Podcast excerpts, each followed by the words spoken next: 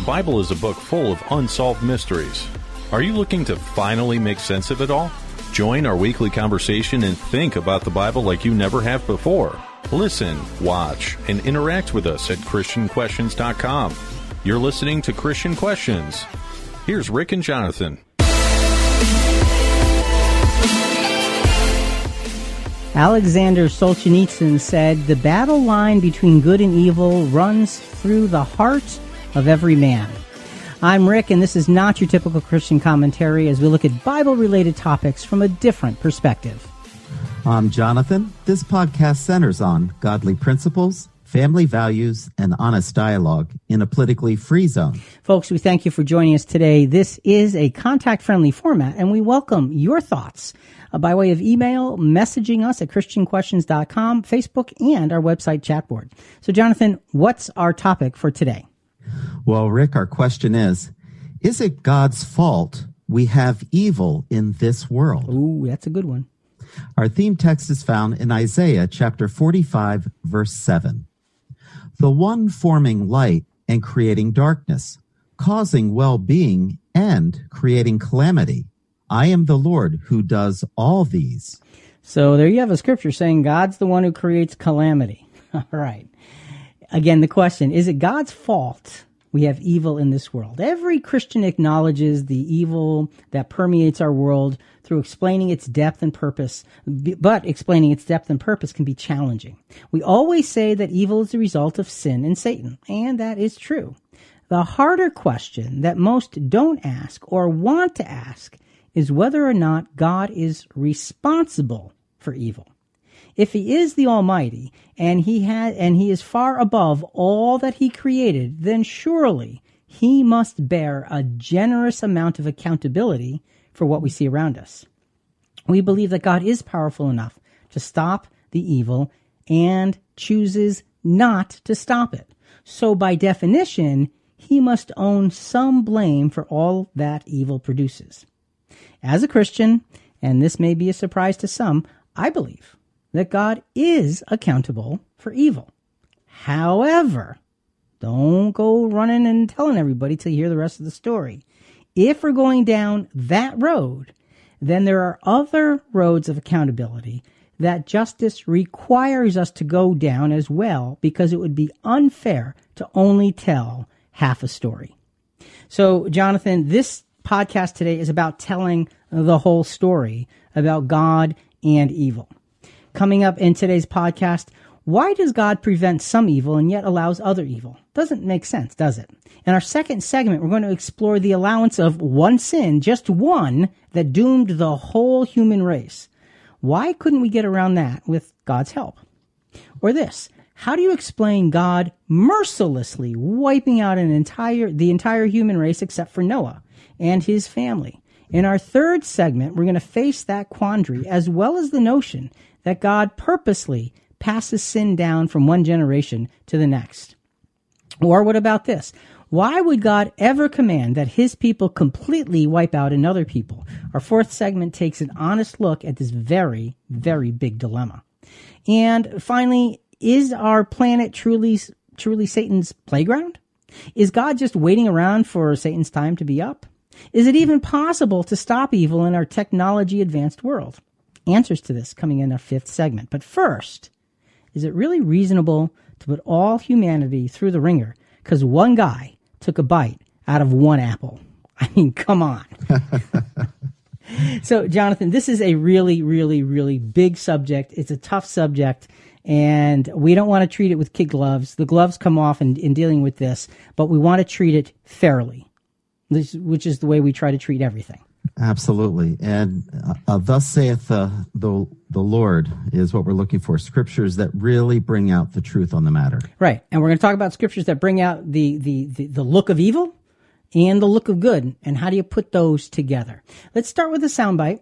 Uh, this is from The Problem of Evil from Crash Course Philosophy. I like this guy. He talks fast like I do, so I, I automatically you know gravitate toward people who talk fast.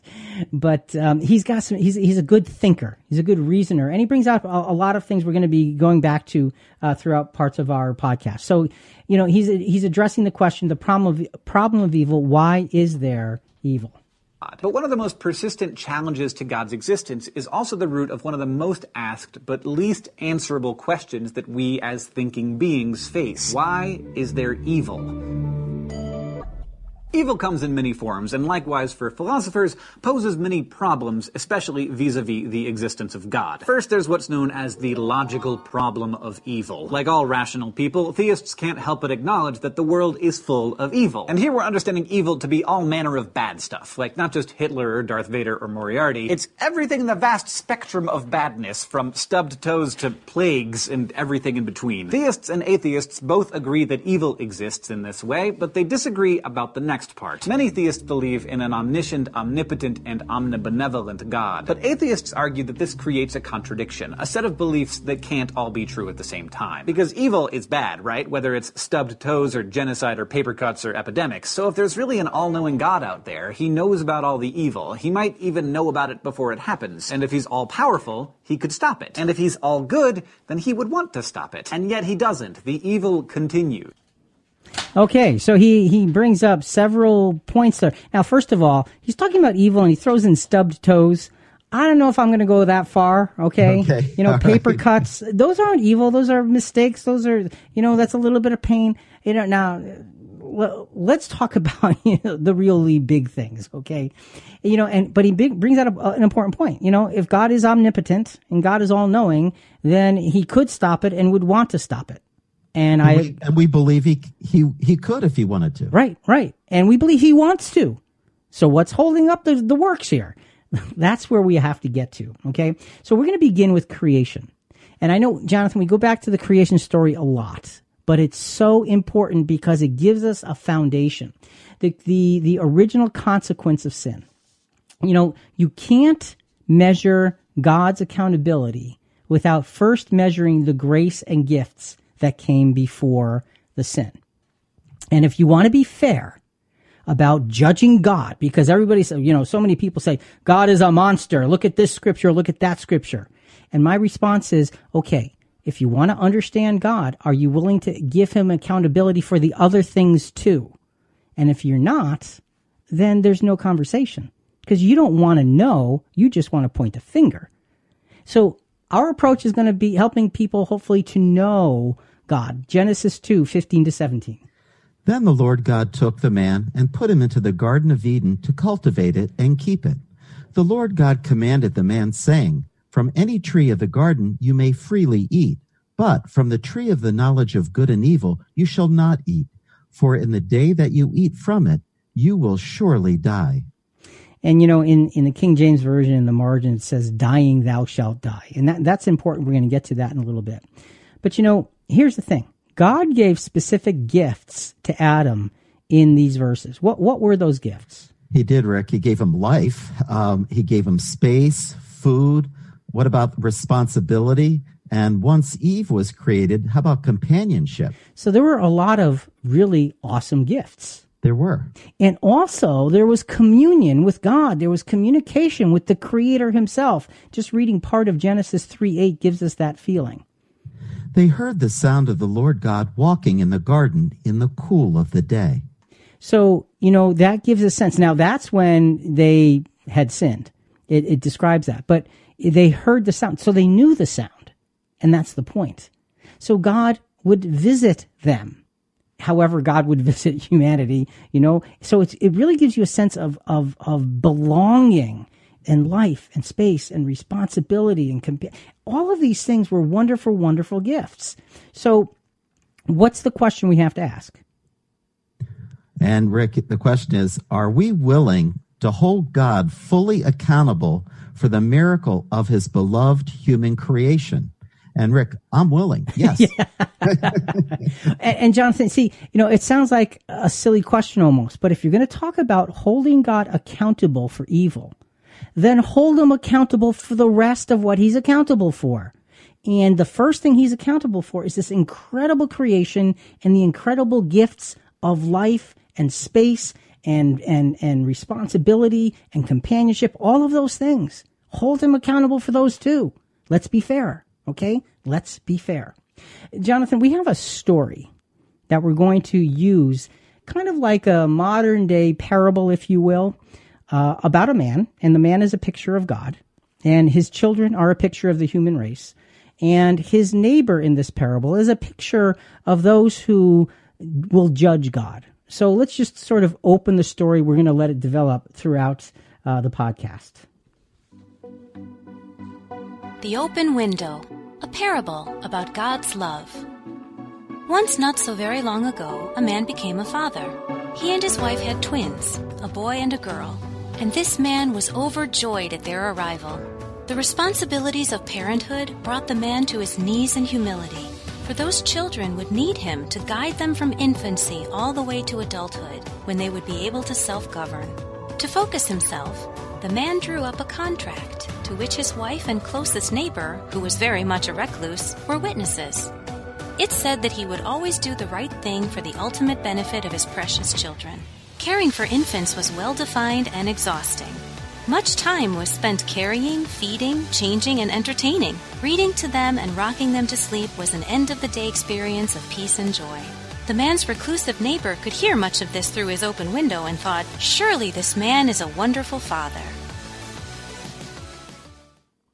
So, you know, it's everybody's happy, right?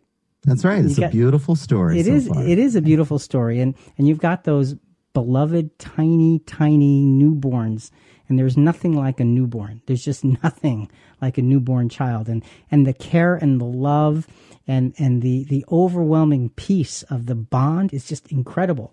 And we're saying that our our looking at God needs to be looking at this father raising his children. So the story opens up and all is good. Just wait. so, you know, we talked about God's, some of God's gifts to Adam, you know, life, space, food, responsibility, so forth and so on. Satan also gave gifts to Adam. Genesis chapter 3, verse 4. The serpent said to the woman, You surely will not die, for God knows that in the day you eat from it, your eyes will be opened, and you'll be like God, knowing good and evil. Okay, so let's talk about the gifts that Satan gave to Adam. What's the first gift? Rick, it's a lie. you you will not die. Okay, it's a lie that sounds really cool and really big. Oh, don't worry, everything's okay. But it's a lie. That's Satan's first gift. What's his second gift? Misrepresentation of God. Satan took God's actions and process out of context God did know their eyes would be opened, but his shielding them from that was in their best interest and was not without something they deserved, as Satan implied. So God's not holding back something they deserved because Satan's implying, God really doesn't want you to have this, and I'm telling you it's okay. God was protecting them until they were ready for such knowledge. He held it from them on purpose. Satan misrepresented God and his process and his context. He, he took it and he twisted it. That was Satan's gift to, to Adam. What's his third gift? A new allegiance. Now Satan stood higher than God in the minds of Adam and Eve. And he became their ruler. He became the one they began to follow. And to this day, humankind follows him. So, those are the gifts of Satan. A lie, misrepresenting God, and a new allegiance. So, what's the question? Are we willing to hold Satan fully accountable for the lie and deception that led to man's sin and then death? Are we willing to say, yes, Satan did something really bad here? And we should be, Rick. We should we, be. You yeah. know, we, we got to be willing to put accountability for everything where it all belongs. Uh, uh, Jonathan Trish is here. She's uh, she's our, our, our our monitor for many of the comments that comes in. Uh, and so, Trish, what have you got for us? this is a comment, Rick and Jonathan, from Facebook. It's sort of a, a picture of how poorly God is doing. Actually, it says Bible kill count, not including the flood. Satan ten, God two million four hundred and seventy six thousand six hundred and thirty three. Okay, so you know, and, and we we got a lot of that on Facebook, and thank you, Trish. You're going to be bringing a few of those to us as as we go. But you know, they're saying, well, look, if God is so good and benevolent, how come He killed two two point four million people in the Bible? You know, like yeah, and, and that's your God, really? Satan only killed ten. Shouldn't we be worshiping Him? Well, we are worshiping Him, first of all. Okay, but but secondly, again, Jonathan, it's a matter of proper accountability. I am not going to deny that God ordered destruction of people and places many times. Many times. And we're going to talk about some of those and the where and the why. But to hold God accountable for those things, you are not allowed to do so if you're going to be fair. Now, if you don't want to be fair, you can do whatever you want. But to be fair, you have to hold him accountable for the goodness that he put in place ahead of time and all of the other things as well. So, Jonathan, the idea that, okay, we're saying Satan's at fault, is this a flaw in God's plan? Watching it go off the rails right at the start? Can we accuse God of careless planning? No. Okay. So, we cannot. all right. Well, let's take a look at why. Genesis 1, 26 and 27. Then God said, Let us make man in our image, according to our likeness, and let them rule over all the earth. God created man in his own image. In the image of God, he created him male and female. He created them. So we're created in God's image. And, you know, you've got to understand what that means. There's a lot to say about that. We're not going to get into great detail here. But realize that Satan, as Lucifer, was also created in the image of God. He was created with the ability to think and to decide and to act and to restrain. That's what being in the image of God is. It's not being just full of instinct. It's being full of thinking and choosing. Each, both Satan and Adam, had the gift of thought and choice and responsibility. Satan earlier had chosen to go off the rails. Adam also chose to go off the rails. Now you think, well, that's really early in this in God's plan. It really doesn't sound like he did a very good job planning. Well, think about this. God gave them the ability to think. An influence came into in before uh, um, Adam that he did not question. Instead of saying that contradicts what God said, he just went along. So you got to ask yourself, well, what's wh- what's up with that? How did that all all come to be? So here it is. So at the outset, God is sounding pretty reasonable. His demands on Adam were certainly not too tough. What does dying thou shalt die actually look like? How did it practically play out in their lives? It's not Rick and Jonathan's style to talk about themselves, so I'm going to do it. Your Christian Questions random male voice guy. Let's play Did You Know? Both your hosts have full time day jobs and put a ton of time into this podcast as volunteers. They're also both volunteer pastors in their church, and they're longtime husbands and dads. So, safe to say they're pretty busy, but they love having weekly discussions with our listeners. So, make sure to reach out to us at ChristianQuestions.com with your questions or suggested topics. Now, let's take our discussion to the next level. You know, the interesting thing about God's giving consequences to Adam and Eve is that our knowledge is limited because there are very few words written. Think about the years. Yeah, I said years that they would have lived in the garden in harmony with God. Think about the communication and lessons they would have benefited from during those years in the garden. And so, Jonathan, we got, we've got to, again, put it all in its right perspective. And most people don't think about the years, do they? No, no, they don't. And you know, by by by adding up numbers and and and and uh, generations and so forth, we can estimate that they were probably in the garden for a couple of years. And you know, so it's not like because you know what it looks like in the in the scriptures. It looks like Adam's created. He figures out that he's alone. Eve's created, and about ten minutes later, this the serpent appears and gives her a piece of fruit. Yeah. You, know, that's what it looks like in scripture, but that's not what it was like. Gotta, re, gotta remember, in the first six chapters of Genesis, you go through 1600 years. So, wow. you know, time goes by with just a few words. So they had opportunity. They had time. They did have experience. Let's go back to Crash Course Philosophy, The Problem of Evil. And this, this guy introduces a word called theodicy and it's a, it's an interesting word, and uh, he describes what it means, and it really does fit our discussion today. A theodicy is an attempt to show that the existence of evil doesn't rule out the possibility of God's existence. Yes, this is such a big deal that there's a word for it, and the most popular theodicy is called the free will defense. This argument holds that God maximized the goodness in the world by creating free beings, and being free means that we have the choice to do evil things, a choice that some of us exercise. This theodicy says that God doesn't create evil, but evil can't be avoided without depriving us of our freedom, and a world without freedom would be a worse place overall. This explanation preserves God's goodness because he created the best possible world and also preserves his omnipotence and omniscience because although he does know about evil and could stop it, he has a good reason not to, to ensure our freedom. The problem is the free will defense only really addresses what's known as moral evil or the evil committed on purpose by humans. Now, we're certainly responsible for a lot of bad stuff, but you can't blame us for everything. We can't be held responsible for the fact that the plates of the earth sometimes shift, causing destructive earthquakes, or that a storm might knock a tree over that falls onto someone's house. This type of evil, the stuff that we're not responsible for, is called natural evil. So he, he's really hard to divide because he talks so fast. But you know, so this theodicy idea is is saying that you know there there's a there's a logical reason why God God uh, allows evil because having choice gives it that's the best possible world. And I would agree with that to just a point. Because I think the story of God being accountable for evil has a much bigger and better ending than just that. Because if you leave the story there, then what ends up happening is so many people end up living a life of suffering and misery and often loneliness and brokenness, and then that's the end.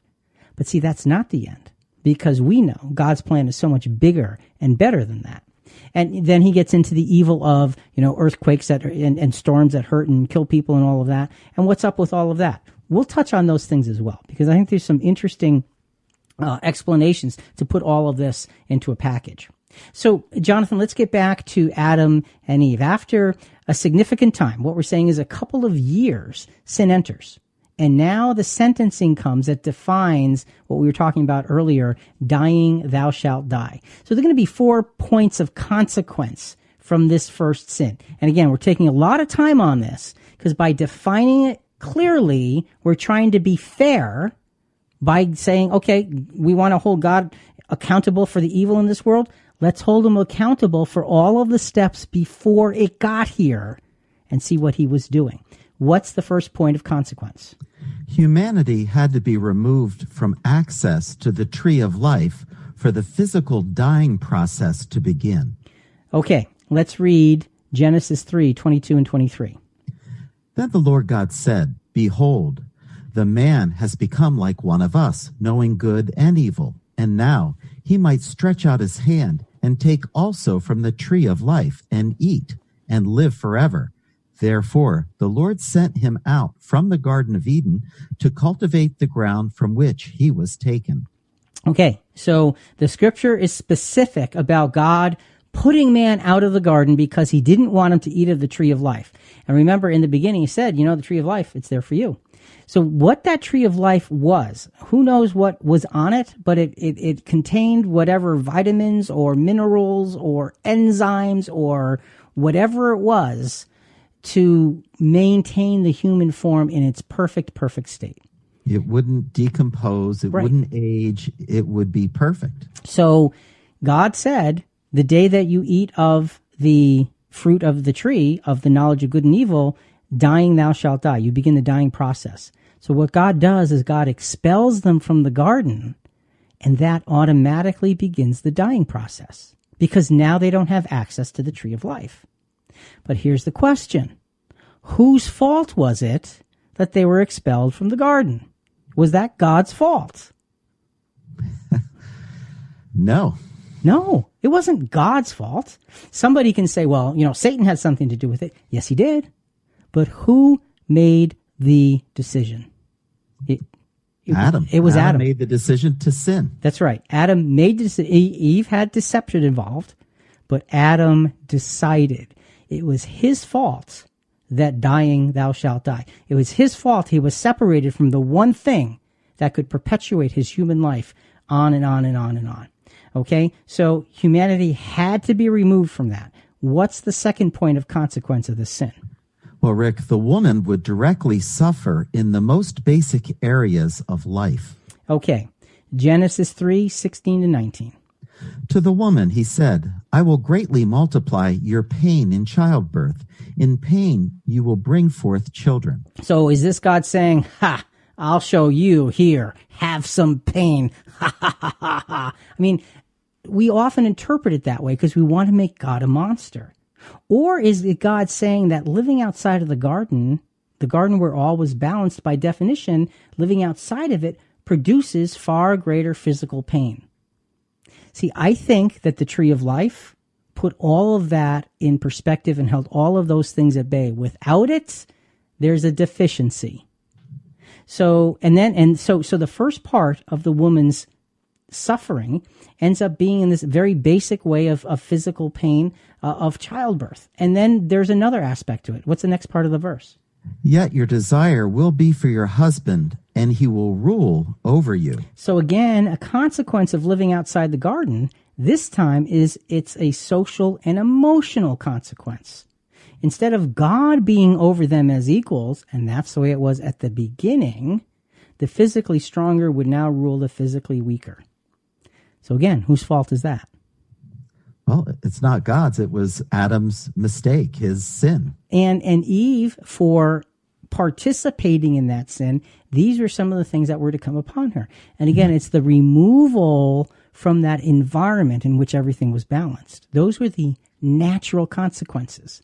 So God is allowing natural consequences to take place. You know, God is not like beating them down. This is what naturally happens when you're separated from those things which hold those things, keep, keep those, those difficulties at bay. When God is over you equally, everything's cool. When he's not, it's not. Okay. It's just simple. Okay. Let's go back to the story. Remember we left the man with his two children and they were newborns, and the neighbor hears the harmony and says, What a wonderful father. Well, time goes on. The twins grew to be toddlers and began to taste independence. The man now needed to reason with them about proper behavior instead of just showing them. There were times, many times, that reasoning did not work, and the twins would cry and scream and even throw tantrums because they could not have their way. The man was patient, but sometimes he had to be firm. Now, his neighbor could not hear patience through his open window, but he could certainly hear firm. He could also hear the tantrums and the crying and thought, surely this man is not quite so wonderful, for he says and does things that make his sweet children so unhappy. This man is not a good father. How things change. They do. You know, but but he wrote a contract saying, "I'm going to do the best I can for these children, in the right, make the right decisions I can in raising them." And he wrote that contract out. Right, right. So he made the promise to abide by that. But the man next door, by listening, is hearing the unrest, saying, "He's not doing a good job. He is not a good father." Now, We'll, we'll, we'll, develop the story. And, and folks, you know where the story is going. Okay. I mean, because it's a story of life but it's also the story of God with humanity. That's what this is there to represent. It is God with humanity, and those of us who look and listen in and say, oh, what a monster. Hold on. Hold on. The story's not over. Okay. Let's get to the third point of consequence from the garden and the sin. You know, the first point was hum- humanity had to be removed. The second point had to do with Eve and her consequences. The third point has to do with Adam directly the man would directly suffer daily to provide what was once simple and a matter of joyous responsibility. Okay. His job was to provide, and it was going to be difficult. Uh, this is Genesis chapter 3, verses 17 through 19. Then to Adam he said, Because you have listened to the voice of your wife and have eaten from the tree about which I commanded you, saying, You shall not eat from it, cursed is the ground because of you. In toil you will eat of it all the days of your life. Both thorns and thistles it shall grow for you, and you will eat the plants of the field. By the sweat of your face you will eat bread, till you return to the ground, because from it you were taken, for you are dust, and to dust you shall return.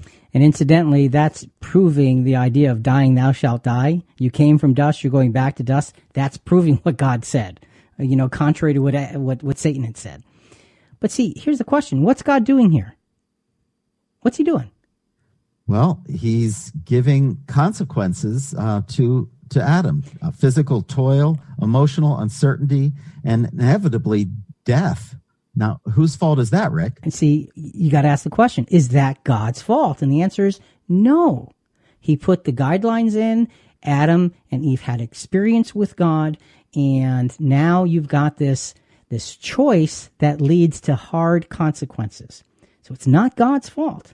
So, you know, what God's doing here is he is letting fallen nature take its course.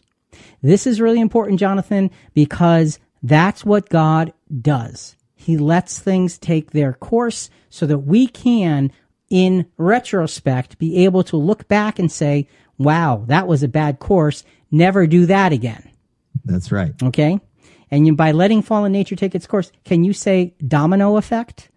Because yes, because that's really what happens. Okay, I, I just want to read Jonathan. We got a comment from someone who is very deeply angry at God, and I want to read this in a few parts. And I will tell you, folks, this is really a hard, sad, difficult, difficult story and we're going to unfold this as we go through the, the podcast. She, she, starts out, if you saw someone, someone about to burn to death and you didn't do anything about it, you would be considered a monster and rightfully so. In the same way, if you had medicine to stop people from dying in agony and didn't give it, you would have to be some heartless monster. Hitler was considered a monster and rightfully so. He did, however, prove himself better than God for a while, as for the most part he did let people die. God carries out his monstrosity into the hereafter as well as on this earth. He created a hell. First point this individual, and we're going to read more from her later on, has suffered horribly, horribly in her life with tragedy after tragedy after tragedy. And I can't even express you know, it, I, it makes me it makes me well up just just thinking about some of the things she writes about. But the first thing, Jonathan, we need to put things in perspective. To be fair to God, God did not create a hell. As a matter of fact, the concept of hell does not belong in the Bible. It was never there, not from the very beginning. We can prove it to you. We've gone through, we have a three part series on, on how to understand the Bible, the scriptures, and hell, and you will find by with exhaustive study that it does not belong there. And we'll get to that a little bit more later. And that's the first thing. Let's be fair to God, not give him credit for darkness that is not even real. Hell is not real. Plain and simple, no, it's not real. So back to the consequences. We're going to get back to her story in a little bit, but back to the consequences of the garden, Jonathan. What's the question we have to ask? Are we willing to hold God fully accountable for the learning opportunity he gave to our first parents. He gave them a chance. Are we willing to say, yes, I'm going to hold him accountable because for giving him a chance? Yes, it's his plan. That's right. You got to. To be fair, you have to. All right, let's go to another soundbite. This is another person who really doesn't like God so much. As a matter of fact, he kind of hates him, and uh, he's going to give some reasons why. To start with, if you were trying to imagine the most evil god possible, you might come up with a psychopathic monster who would destine his creations to be pointlessly tortured for all eternity. But to be even more cruel, perhaps this evil god would first have most of those creations live a few relatively pleasant decades, just long enough to experience love, happiness, joy, and all the other good things in life, only to then snatch it all away and leave them to be tormented by memories of that life during their eternal suffering. To further accentuate this betrayal, perhaps this evil god would have promised his creations a heavenly afterlife, contingent upon following the right religion, but then remained hidden from his creations so well that thousands of conflicting religions developed, ensuring that the vast majority of his creations would choose the wrong religion and thus inadvertently damn themselves. That's a pretty horrible God he just described. It sure is. And here's the thing it is not the God of the Bible, not the God of the Old Testament or the New Testament, same God in both both both parts. That does not in one it, in one small way describe God. It does not. It is based entirely on misconception that is developed through traditions and wrong teaching. Simple, simple, simple as that. What's the fourth point of consequence from the um, the, the, the sins in the garden. Though listed first in the text, this fourth point shows that God's answer for the initial cause that man that gave man opportunity to disobey was going to be eradicated. So this next scripture, even though it was mentioned first, we, we held it to last. Genesis 3:15 is about Satan. And I will put enmity between you and the woman, and between your seed and her seed. He shall bruise you on the head, and you shall bruise him on the heel. So what's the question? Are we willing to hold God fully accountable for providing a pathway to root out spiritually evil? So to root out spiritual evil. Did are we willing to say, okay, God provided a pathway out of all of this mess? If you notice, right when that first sin on earth happened, God right from the start showed us that the cause of that sin, the root cause, Satan, would be destroyed. That is a veiled prophecy. So at the very beginning, he already tells you, I've got this under control. But he's also telling us, but I'm going to let it run its course because you need to see what evil is. God is accountable for evil, but are we willing to give him accountability in the context of the brilliance of experience? So looking at it this way sure does justify God's position as creator and lawgiver.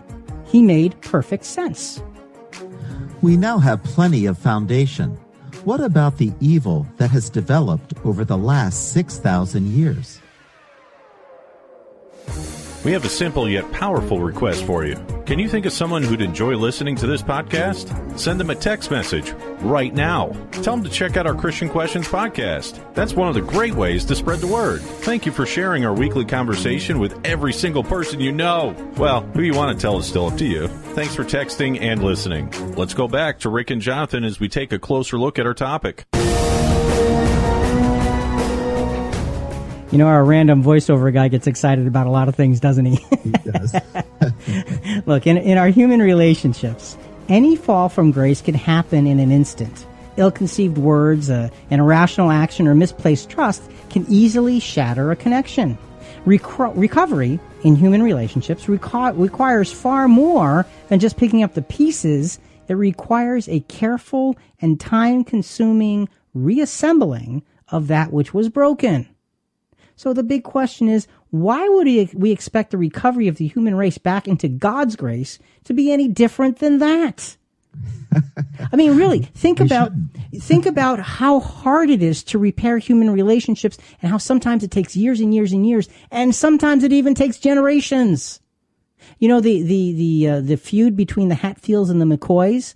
I knew you were going to bring that up. That, but that is a legendary feud that went on for generations this happens amongst human. So when we say, well, you know, for God to be, you know, uh, good, he has to be able to rectify things. Well, if humanity can't rectify things in an instant, why would we expect God? I mean, really.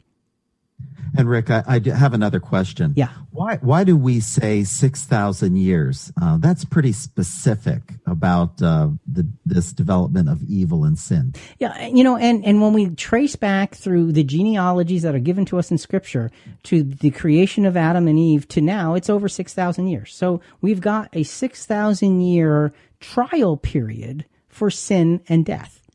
It entered and it's gone to work and God has allowed it to go on all of this time. You say, man, that's an awfully long time. Is it? I ask you, if you were to compare 6,000 years to a million years, is 6,000 a lot? No. what if you compared it to 5 million years? Is it a lot? Of course not. What if you compared it to eternity? We can't even fathom eternity. And God thinks in terms of eternity.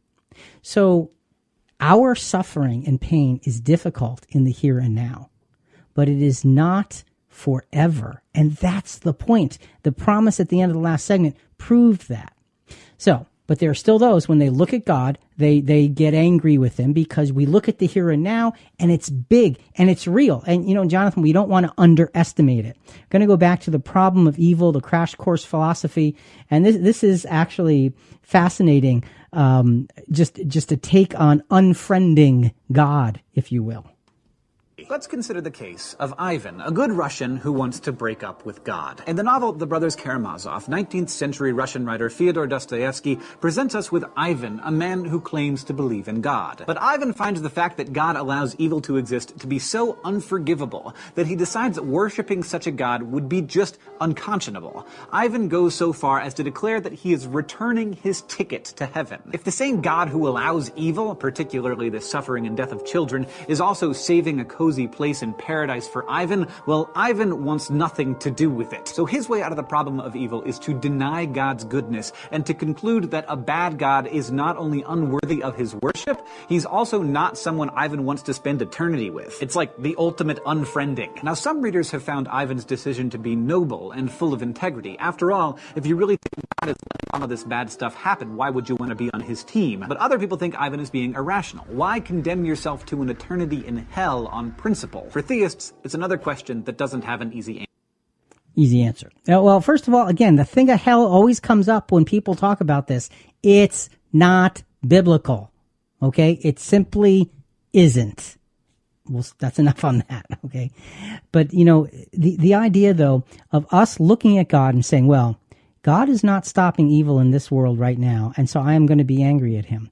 Jonathan, what we're doing is we're looking at God from the eyes of a one small lifetime that legitimately may be suffering. I mean, look, in our world, there is sadness and brokenness and suicide and rage and jealousy and, and, and just, and just, and, and broken hearts and, and darkness.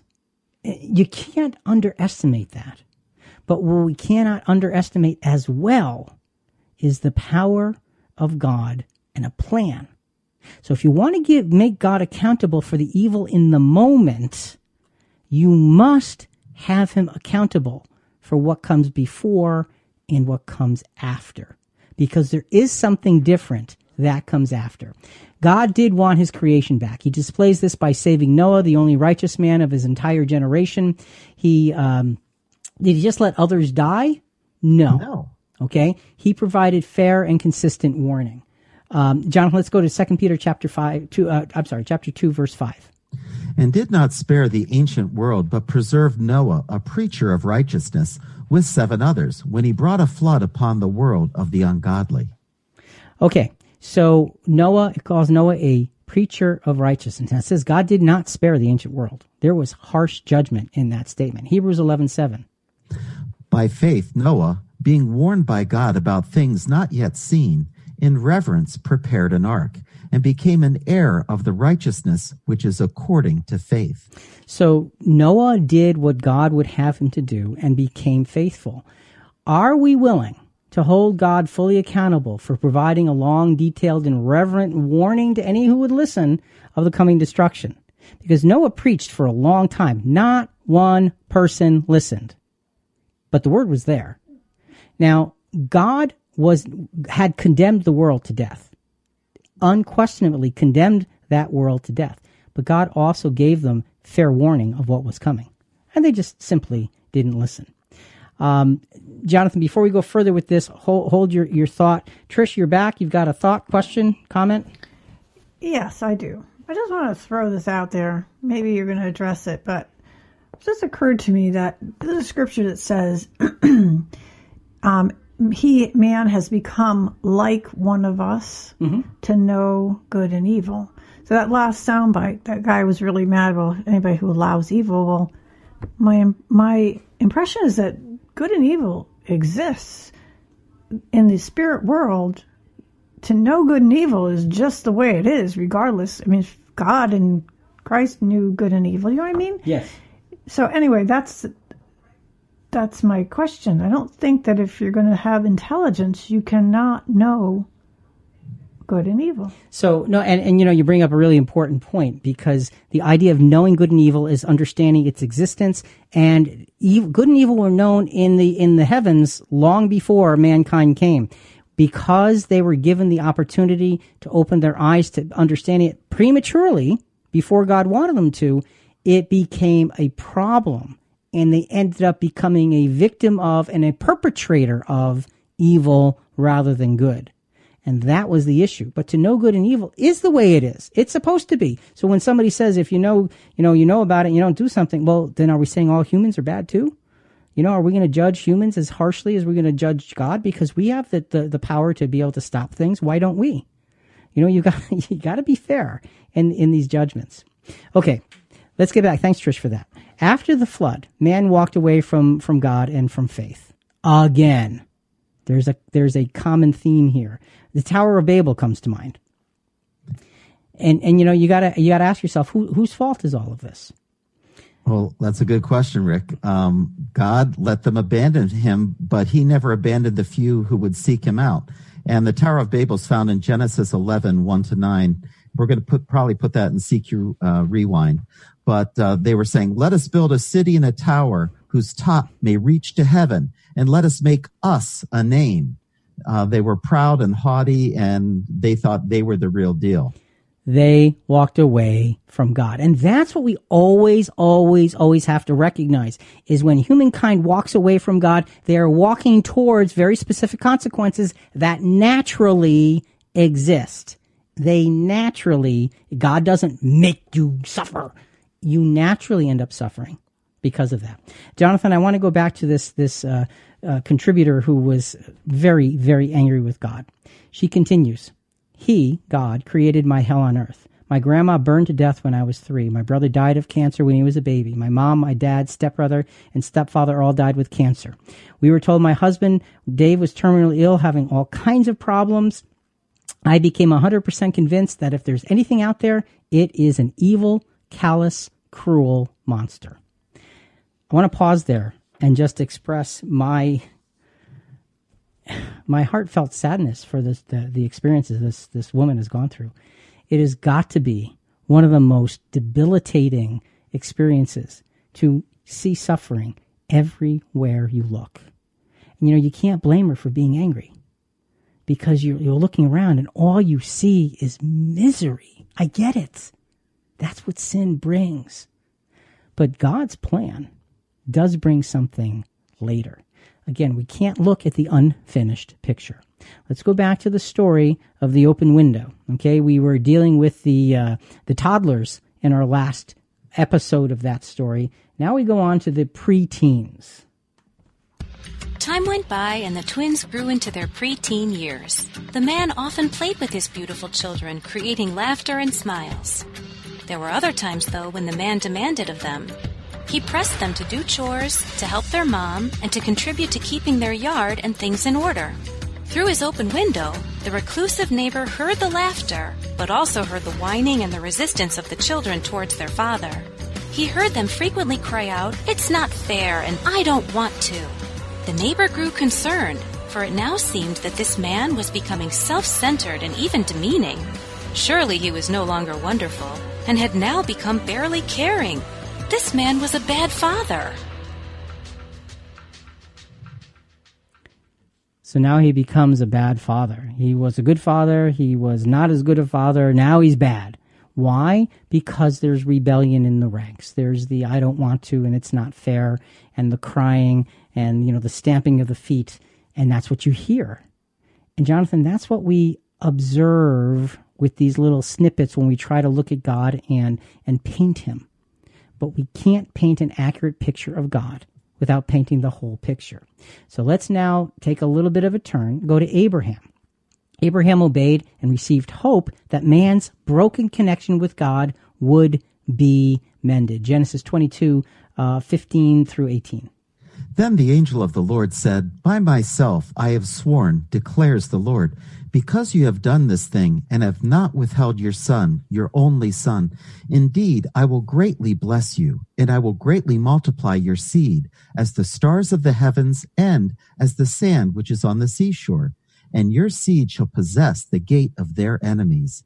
In your seed all the nations of the earth shall be blessed because you have obeyed my voice. And that hasn't happened yet. Just like the destruction of Satan hasn't happened yet.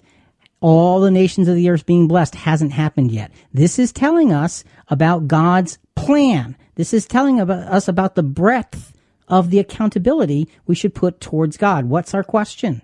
Are we willing to hold God fully accountable for providing a detailed promise of coming blessing for all because of the faith of one man? And Rick, my answer is absolutely because he promised. And see, that's the important thing, Jonathan. He promised Adam that if he sinned, he would die. He fulfilled that promise. He promised Abraham, if he was faithful, that all the families of the earth would be blessed because of him and God keeps his promises. And the beautiful thing is there are things that we look forward to. So if you're going to hold God accountable for evil, also hold him accountable for what's coming. And if you don't want to accept what's coming, then stop holding him accountable for evil because you're not fair. You're not being fair. You're not seeing the whole picture. And it is, it is, it is really, frankly, it's hypocritical to, to try to make a judgment on God based on a phrase or this or that or a lifetime. So in spite of God's promises, though, to the few who would follow him, evil continued to grow in the world because it is it permeates. Genesis 15, 16. Then in the fourth generation they will return, for the iniquity of the Amorite is not yet complete. So God here is speaking to Abram about his descendants and the promised land. He says, you know, you're going to go into the promised land, but you're not going to take the promised land because the Amorites who live there, their iniquity is not yet complete. So he says, in the fourth generation, your your your descendants are going to return here. Then the iniquity of the Amorites will be complete. So the evil has to run its course first. God allows it to do so. Now you say, well, why wouldn't God just cut it off at the beginning? Because if He does, we don't know what evil is capable of. And once you know, all the world needs to do is know once in every possible circumstance what evil is capable of, and you'll never want to go back to it again. But humanity likes to, you know how you say, well, let me try it my way. And then the next person says, well, let me try it my way. And the next person says, well, let me try it my way. God says, try it all of your ways. Go ahead. See what happens. That's what this is, is, uh, describing to us. Look, when the Israelites were slaves in Egypt, God allowed them his people to be treated harshly simply because they existed. That's in Exodus chapter 1. Moses finally rose up to deliver them, but in the meantime, why didn't God stop the abuse? Why wouldn't he stop it?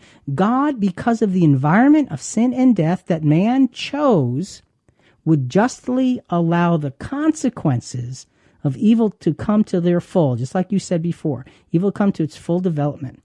God made it plain to Israel in the context of the law that whomever would shun him would earn the consequences of generational sin. It doesn't mean that God is going to say, Oh, you're going to suffer so badly because I'm going to make you suffer. What God says is the natural result of godlessness is suffering because all you have left is idolatry. And that never brings true peace. Deuteronomy 5, 8 through 10. You shall not make for yourself an idol you shall not worship them or serve them, for I, the Lord your God, am a jealous God, visiting the iniquity of the fathers on the children and on the third and fourth generations of those who hate me, but showing loving kindness to thousands, to those who love me and keep my commandments. So now look, it says God is visiting the iniquity of the fathers on the children. Now, so you say, well, so God is purposely doing that. What God does, when God visits the iniquity, what he's doing is he's saying, here's what's going to happen sin breeds darkness. And we're going to get into a, a, process of that. And he doesn't take that away. So when it says God visits it, what he's saying is, go ahead, see what happens. It's a father letting his child mess it up for the purpose of the child learning. God desires to bring humanity back to him, and he expressed it in his law. And he also expressed consequences. Those are the things we have to put in order. We've got to get that part right. So we have destruction and promise for good. And now we add passing sin on to several generations. This seems really unfair. Is God purposefully sending iniquity down to innocent generations? Sometimes our questions and commentary can get complicated. That's part of having a thorough discussion. We'd love to hear your opinion. Contact us now at ChristianQuestions.com. Comment through Facebook, Twitter, Instagram, or our app. Just when you thought we may be figuring this out, let's get more complicated. It's funny how we so easily jump to conclusions about God when it comes to perpetrating evil. Think logically about the generational, generational effects we all experience from bad things in life. Substance abuse often begets dysfunction in children and their children. Those who are physically abused often become abusers. The message is simple. God is saying that evil begets evil. See, Jonathan, if we don't get and allow that message to permeate, we miss the point. So now, is God accountable for evil? Sure. But he's accountable because he lets it take its course. And the big thing to understand is he lets it take takes he lets it take its course for a specific and a terminal reason. In other words, it's got an end, it's got a beginning, a middle, and an end to it. And but, we know that, Rick, because of the promises that we just read. Right. And there's many, many, many, many. You know, there are tons more promises about the kingdom and all of the goodness than there is about all that destruction that people like to go quote. You know, it's just, you, you got, be fair to God. Let's go back to the uh, crash course philosophy, the problem of evil, and uh, he's uh, in this in this segment. He's going to be talking about um, the philosophy that good actually needs evil to be able uh, to exist.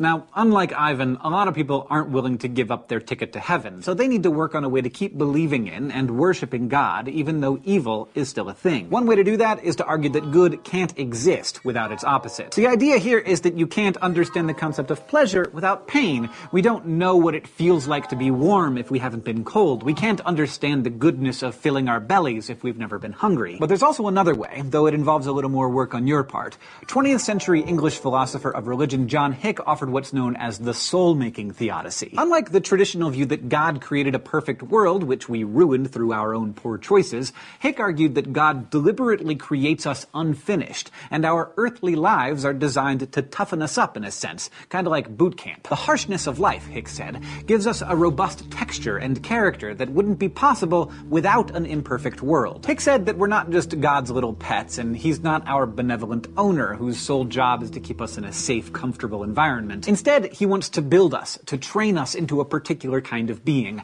So we need an environment that's suited to the sort of growth that he wants, the sort that this world makes possible. You know, there, there's there's some good, there's some value to that, but it's very, very misplaced when you look at the injustice of the world and the death of children, and you know they don't even get a chance to to be able to experience those things. The beauty of it is some of the principles he talked about are principles of righteousness will that will exist in the future and the ability to learn from these things is what God's plan is really all about. Don't forget to hold him accountable for that part, even though it hasn't happened yet, because that's the way we have to deal with this. Jonathan, Trish is back again with more in terms of comments. Trish? Hi, Rick and Jonathan. This is a, another comment from Facebook Bible do's and don'ts. I'll just read a few of them. It says, um, don't eat selfish, but do have slavery. Don't shave your head, but do be prejudiced. And don't wear mixed uh, fabrics, but do treat women badly. Okay. What do you think of those? What I think is he's taking things dramatically out of context, and it's and it's shameful. It is ac- actually shameful to be saying, "Here, I'm going to show you the Bible's do's and don'ts." No, you're not showing us Bible's do's and don'ts. You're showing us picked out cherry picked scriptures to, to, to try to prove points without understanding their context or their reason. And if you would take the time, you'd see things, well, you'd have the potential anyway to see things differently. Unless, of course, you are so driven by your agenda, you're blind to the truth. Then there's nothing anybody can do for you in this life. Wait till the resurrection, you'll have your chance. So, Trish, that's what I think of that. Jonathan, Jewish law was a big step in the road back to God though it was only a temporary fix. Hebrews 10, verses 1 and 4. For the law, since it has only a shadow of the good things to come, and not the very form of things, for it is impossible for the blood of bulls and goats to take away sins. So Galatians tells us that the law was to lead us to Christ. It clearly defined sin and pointed to redemption. And Jonathan, that's one of the incredible things that most people completely miss about the law covenant. They like to complain, well, they sacrificed animals. Well, they couldn't wear mixed fabrics. Well, they couldn't eat shellfish. Well, they were, had to be different and separate. And they don't understand that what the law did was define what sin was. And by those sacrifices, those are pictures to lead us to Jesus. So it was a stepping stone. It was a law for an imperfect world to take a giant step toward understanding Jesus when he came. That's what it was there for. Help us get what evil is. That's how bad evil is. It takes thousands of years to figure it out, to, to have mankind, you know, sow their wild oats, if you will, so that we can come to a point where, okay, we'll do it God's way. Let's go back to our story with the open window. We had the preteens and the reclusive neighbor listening in saying, this man is really not, not a good father. Now we get to the teenage years. And of course, you know what can potentially happen in teenage years. Let's listen. The twins grew into their teen years. One seemed to adjust more easily than the other. Much of the laughter and smiles were now replaced with sibling rivalry and even some pointed rebellion against the father. Through his open window, the neighbor clearly heard the teens more loudly and more often than their father as they boldly proclaimed his inabilities. They repeatedly cited his flaws and what they considered as his hypocrisy. He no longer treated the two of them the same, as he claimed that respect had its advantages and disrespect had its consequences. He was met with boisterous responses saying he was ignorant of what they were feeling. There were times that they even announced that they hated him. The neighbor's concern became a need to speak up, as he was sure that the father had not only violated his contract, he had become an actual threat to his children. The reclusive neighbor did speak to the father and told him that he had unmistakably heard the fathering skills diminish over the years. He told the father that he was a poor example and that he was obviously hurting his children. The father simply explained that growing up respectfully and responsibly did not happen of its own accord, and to be patient. For he as a father knew that his beloved twins would, with a continuous righteous example, figure it out. The neighbor retreated back to his home and continued to listen through his open window. Kind of really unravels there, doesn't it? It does. And you know, the the neighbor's response is, "You've really messed up. You're hurting your children. You got to stop." And he he interjects himself into into that father's life. He it goes, sounds like the world attacking God, doesn't it, Rick? And that's what it's meant to sound like. It gives us a sense of we stand up as human beings and we point our finger at God and say, "Look at this; those children of yours. Look at what a mess they are. Look at what you're doing to them. Look at how your demands are hurting them. Stop it." The father's response is, "It's okay. Just wait, because I'm not done. I am not done. They're not grown." Sin has not had its chance to come to its full fruition, and the world is not is not at the point where God's next stage comes into play. So this is important, Jonathan, understanding that we can easily make a judgment based on that one little thing, and we need not do that. Israel had a law from God, and yet God commands them to wipe out an entire people. Now this is where it gets really tough. 1 Samuel 15 verses 1 to 3. Then Samuel said to Saul, Thus says the Lord of hosts, I will punish um, Amalek for what he did to Israel, how he set himself against him on the way while he was coming up from Egypt. Now go and strike Amalek and utterly destroy all that he has, and do not spare him, but put to death both men and women, child and infant, ox and sheep, camel and donkey.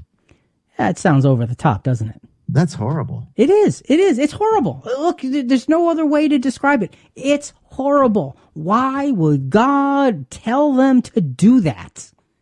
Don't leave one living thing, children included. That's horrible. look, it is. It just is. Why would God do that? Well, here's the thing. And this is part of the process of learning. The process is difficult because sin enters the law was put in place and it was all about justice. In the context of several reminders to be completely just, what we see is Deuteronomy 25, verses 17 through 19. Now, these verses are in the context of saying you've got to treat people fairly, treat people equally, be honest, and all this kind of thing. And then God says this through Moses to Israel. Go ahead.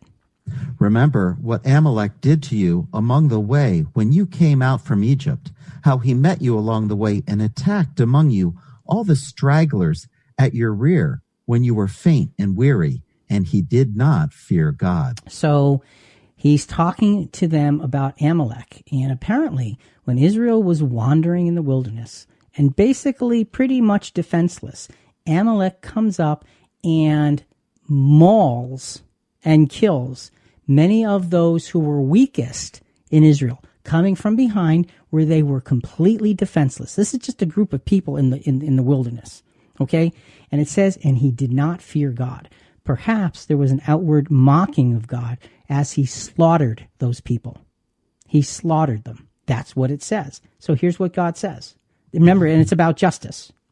Therefore, it shall come about when the Lord your God has given you rest from all your surrounding enemies in the land which the Lord your God gives you as an inheritance to possess, you shall blot out the memory of Amalek from under heaven. You must not forget. So when you look at that, and Israel was commanded under Saul to wipe out Amalek, you say, okay, you know, whose fault was that? Was it Amalek's fault that he went and he killed innocent people and this was just retribution upon them? You know, now look, we're not advocating eye for eye, tooth for tooth, life for life here and now. But then that was the law. And you can't make God the monster when you had the human humans doing that to others and he was putting retribution in place. So it's horrible. There's, there's no, there's, there's no, no two ways about it. But he mocked God and he slaughtered innocent people and he ended up paying. Now, here's the thing. Saul did not fully complete this task and later on, an Amalekite named Haman tried to destroy Israel. And if it weren't for Queen Esther, he would have succeeded. So, you know, you've got this thing about uh, the justice of the Old Testament. It is harsh. There is no question about it. Did God order the slaughter of those people? Yes, he did. He had just reason. And that's what happens in a world that sin rules. God follows through on the principles that generation after generation, um, that the generations after an evil against God is done, the evil still exists and it comes to its judgment. Is it fair? Okay, well, look, within the confines of the consequences of sin and death, that's the way life works. And, and Jonathan, that's the thing we have to be really careful about. We have to understand when you're in the confines of sin and death, that's what happens. Okay, let's let's give a, a, a couple of quick examples here. Promiscuity. Now, look, this is going to offend some people, but sorry. Okay, promiscuity over generations. You know what happens? It brings disease. If you are sexually promiscuous, you are in line for disease. You actually help to contribute to disease and the spreading of disease. Now, you may not know it, and if you're being promiscuous but you're not spreading disease, are you evil? Some will say yes, and some will say no. Okay, let me go with no, even though I think it's yes. okay, all right. But so, what happens now if you have a disease but you don't know it and you're you're spreading it? Are you now evil? Got to answer that question, don't you? What if you have a, a disease and you think you might, but you don't want to check and you spread it? Are you now evil? What if you haven't, you don't care and you spread it? Are you now evil? Where do you draw the line with human to human evil? Because you know what? We pass evil. And when we talk about sin and death and sickness, we pass it amongst ourselves. You know, uh, what, what, what about the opioid epidemic? You know, how did that happen? Part of it began because the medical uh, the medical field decided that instead of doctors observing and prescribing medication based on their observations of pain, they gave that responsibility to the patient, thinking it was a better way to do things. And the phrase in the medical field is pain is what they, the, the, the person who's suffering, is what they say it is. So if that person is sitting in front of you and says their pain is a 10 on a scale of 1 to 10, 10 being the worst, you have to believe them. And that's how drugs got so far out of hand. That's one of the reasons. Who's evil in that? You know, you got to ask yourself the question and what you, and be fair. Everybody likes to make God accountable, but what about us? What about the things that we do to perpetrate evil? Why don't we look harshly at ourselves as well? Um, Jonathan, our time is running a little, little, little short in this in this segment, so I'm gonna um, let's move down to the Roman Scripture. Okay, for us, for us here and now, we're told that within humankind there is a compass that can find God. This is really important because we're talking about what about us? What about me? What about the evil that I potentially can perpetuate? Listen to this Romans 2 12 to 16. For all who have sinned without the law will also perish without the law, and all who have sinned under the law will be judged by the law. For it is not the hearers of the law who are just before God, but the doers of the law will be justified. Okay, so it's saying that, look, if you have sinned and you weren't under the law, you're going to perish. If you are under the law and you sin, you're going to perish. You know, it's a matter of doing the right thing that makes you right before God, not just knowing about the right thing. Verses 14 through 16. For when Gentiles who did not have the law do instinctively the things of the law, these not having the law are a law to themselves, in that they show the work of the law written in their hearts, their conscience bearing witness, and their thoughts alternately excusing or else defending them on the day when, according to my gospel, God will judge the secrets of men through Christ Jesus. So he says that even those individuals who were not given the law, we have instinctively an understanding of good and evil. We've got that sense and we can lean toward good. Not saying you get it perfect, but you can lean toward that which is good. And he's saying for those who are able to do that, that's a good thing for them. They're, they're, they're, they're lifting themselves up. So we have internal compasses. The question is, how much do we choose to ignore them? And be honest. Be accountable. Be accountable for yourself. We want to make God accountable for himself. You be accountable for yourself. How much do you ignore that compass and do things that you know you ought not to do, perhaps? What's the question in relation to God here? Are we willing to hold God fully accountable for allowing a just consequence to run its course and for giving humanity the ability to have a righteous instincts? So God gave us the ability to have righteous instincts. He gave that to us. Are we willing to hold him accountable for just consequences? And sin is such a big thing that it takes a long, long time for its just consequences to come to be. In some ways, God seems so harsh, and in others, he seems so full of foresight. How do we put it all together? Bottom line Does God really create calamity, as our theme scripture says? Is God at fault for evil? There's a lot of talk program topics out there. If you're burnt out on Capitol Hill and Trump, don't worry, we never go there. But if you're looking for unique ways to look at the Bible, we'll make you think about how today's world ties into Scripture like you've never thought about before. Thanks for listening, and get ready for us to take a deeper dive right now. So far, we've seen God point humanity toward righteousness and punish grave acts of darkness. He allows the context of sin to do what it will, and within that context, continually points us to the road back to Him. Let us never forget God's big picture. Not my big picture, not yours. Let's never forget God's big picture, for it has a glorious and inclusive conclusion. And Jonathan, I cannot stress enough that if we want to say God's accountable for evil, and He is, we have to finish that with the logical conclusion that according to Scripture, God allows evil for a time, but brings grace and goodness and resurrection to every man, woman, and child who ever lived. That's how you put it all together. Let's go back for the final time to our crash course philosophy, the problem of evil, and he talks about in this in this um, in this uh, soundbite evidential problem, the evidential problem of evil.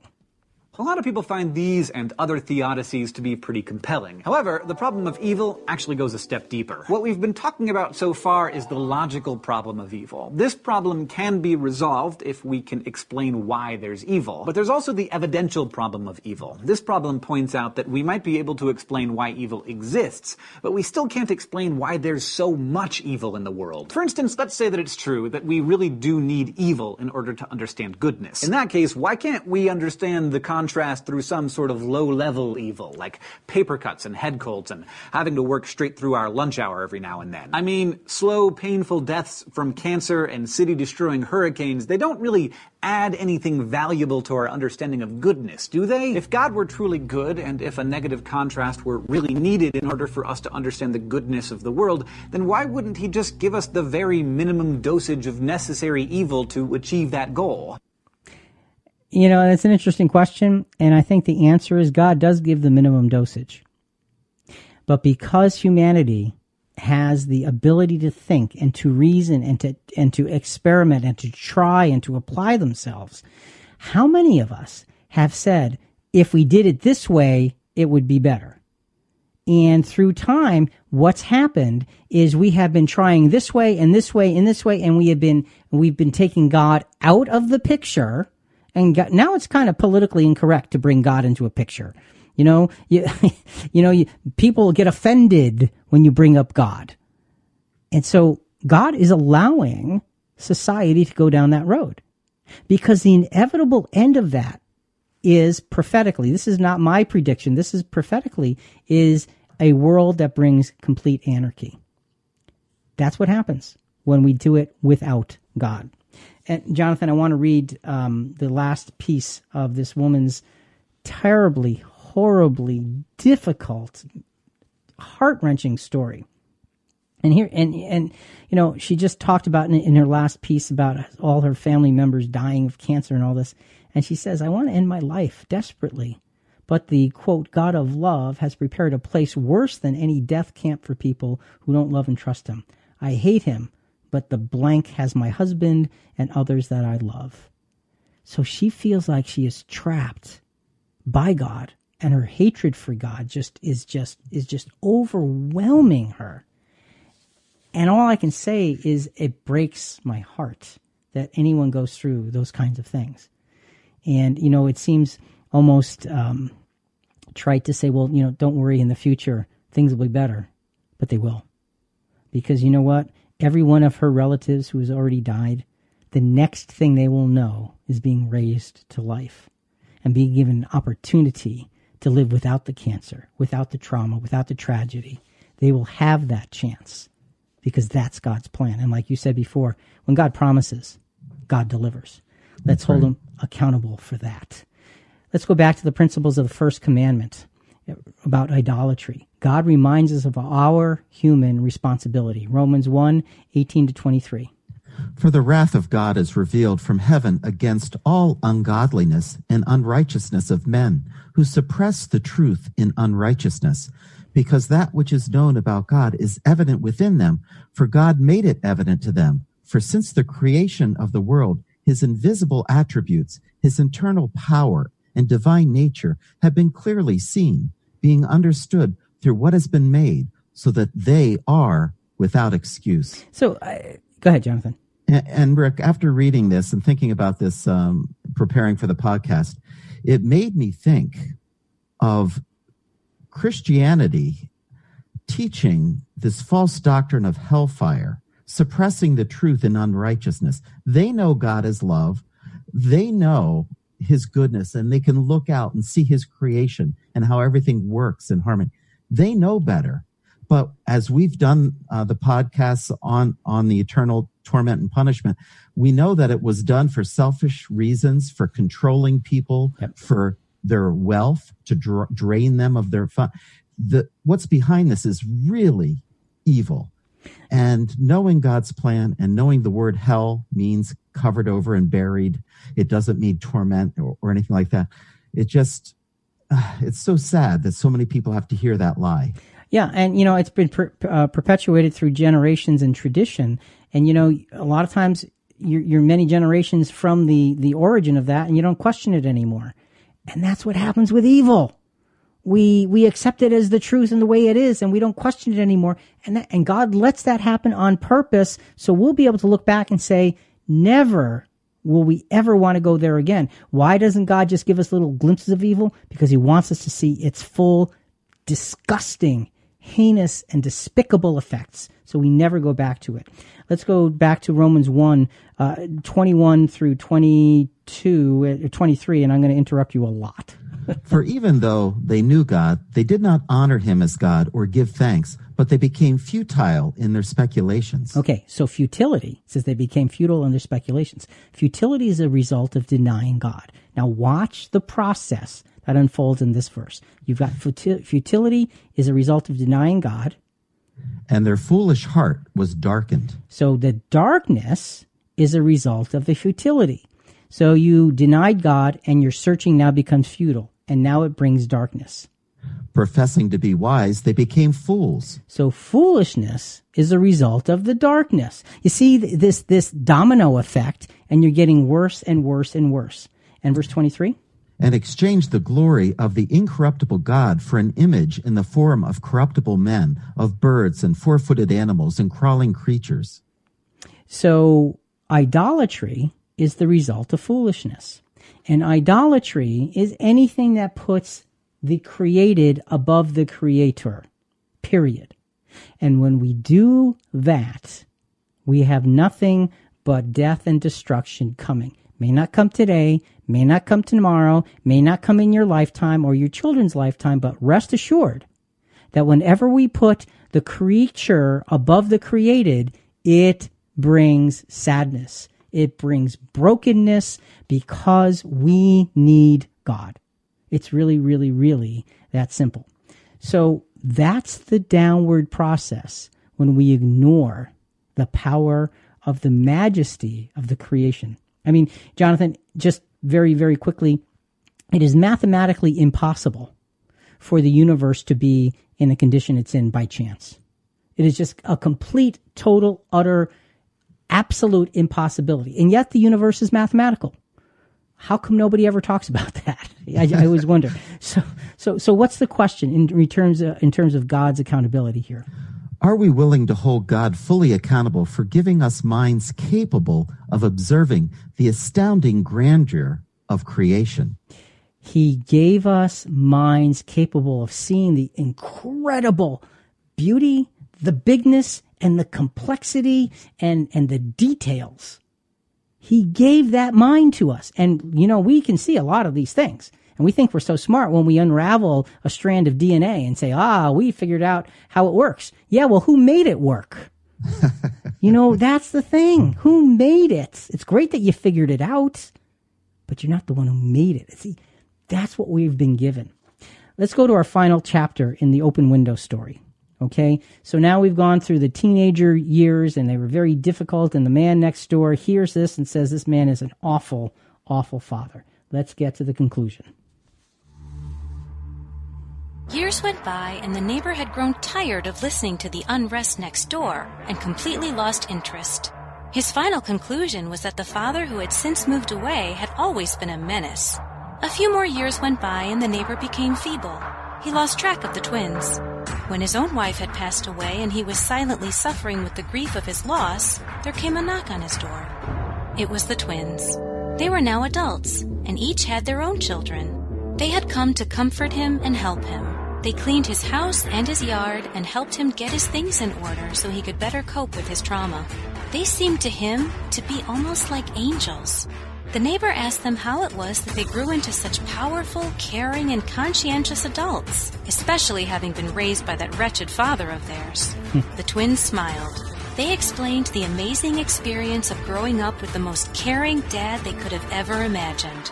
They explained how he taught them respect and responsibility, hard work and integrity, patience and perseverance. They explained how the consequences he put in place as a result of their misbehavior taught them what goodness and righteousness really were. They explained how they now knew that everything he did was for their ultimate benefit, and that they hoped to parent their children with the same focus, wisdom, and love that he had parented them with. The reclusive neighbor now, for the first time in a very long time, smiled. He had opened the window of his heart and had heard for the first time of the father's true character. And the neighbor thought, their dad was my neighbor. Surely this man was the best father he could have ever been.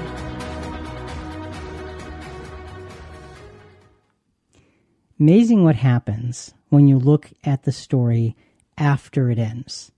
and you can look back through the whole story.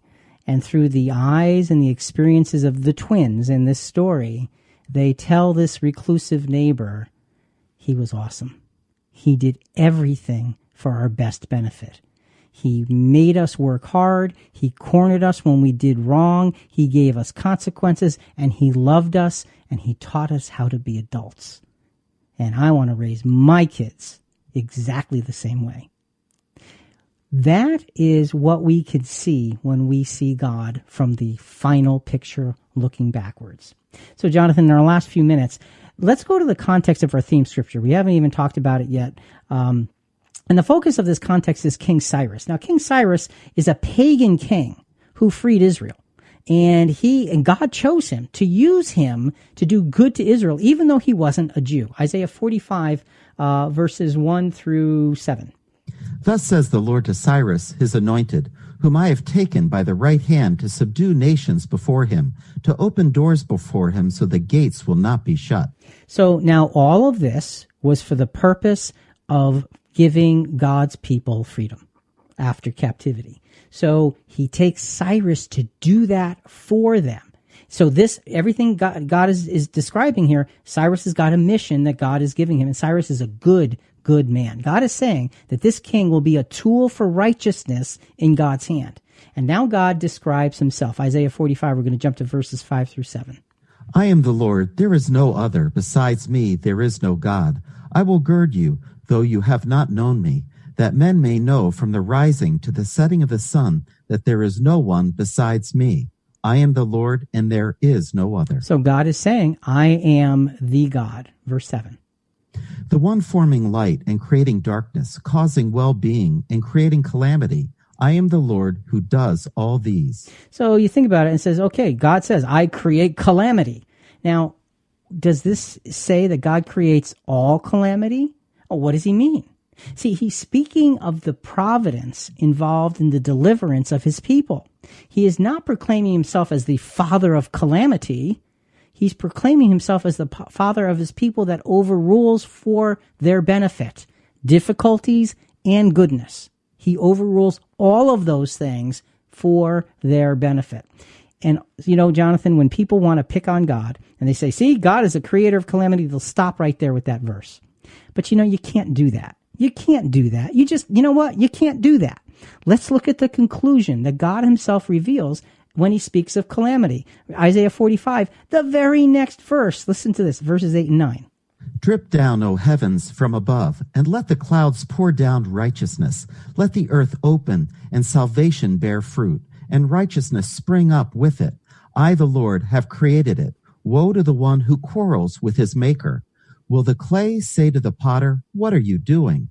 Or the things you are making say, He has no hands? So, first of all, there's a, a, prophecy of righteousness dripping down from heaven. And God says, I'm the creator of this. I am the maker of this. Salvation bearing fruit, righteousness springing up. Jonathan, this is a great picture. This it's is beautiful. Thy kingdom come. That's what this picture is. And, and, you know, and he says, what are the one who quarrels with his maker? Folks, do we do this when we argue with God? Will the clay say to the potter, What are you doing? Do you really know what you're doing? This is God Almighty. He is accountable, but for all of the whole plan. Isaiah 45 18.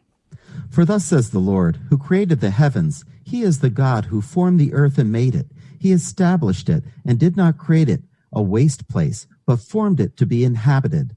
I am the Lord and there is none else. So, Jonathan, as we wrap this up, I mean, really what we're coming down to is God is saying in that Isaiah prophecy that yes, he brings calamity, but for the purpose of bringing eventual and lasting righteousness.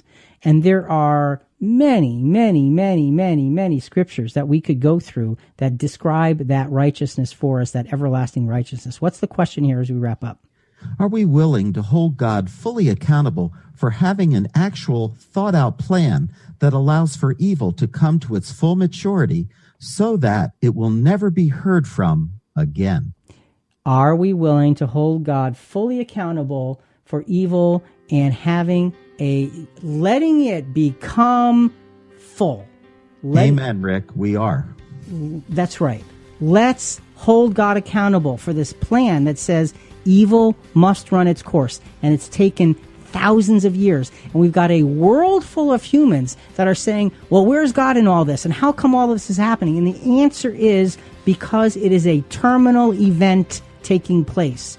God's got this in hand, is taking responsibility for the evil because he will bring it to an end. And when he brings it to an end, that will beginning, be the beginning of the peaceable kingdom of, of righteousness and goodness under God himself. Jesus said, Thy kingdom come, thy will be done on earth as it is in heaven. Folks, that is what God is accountable for. For Jonathan and Rick and Christian Questions, we hope you've enjoyed being with us today. It's an important subject to talk about the accountability of God. Make sure you do it with honesty. Think about it. Folks, we want to hear from you. Give us your feedback or send us your questions on this episode and other episodes at ChristianQuestions.com. Also, big part of our spreading the word about our program is subscribing to Christian Questions in iTunes and Google Play and Stitcher and whatever your favorite podcast channel is. Rate us and review us. We'd greatly, greatly appreciate it. Coming up next week, how do you show your joy to the world? Talk to you then.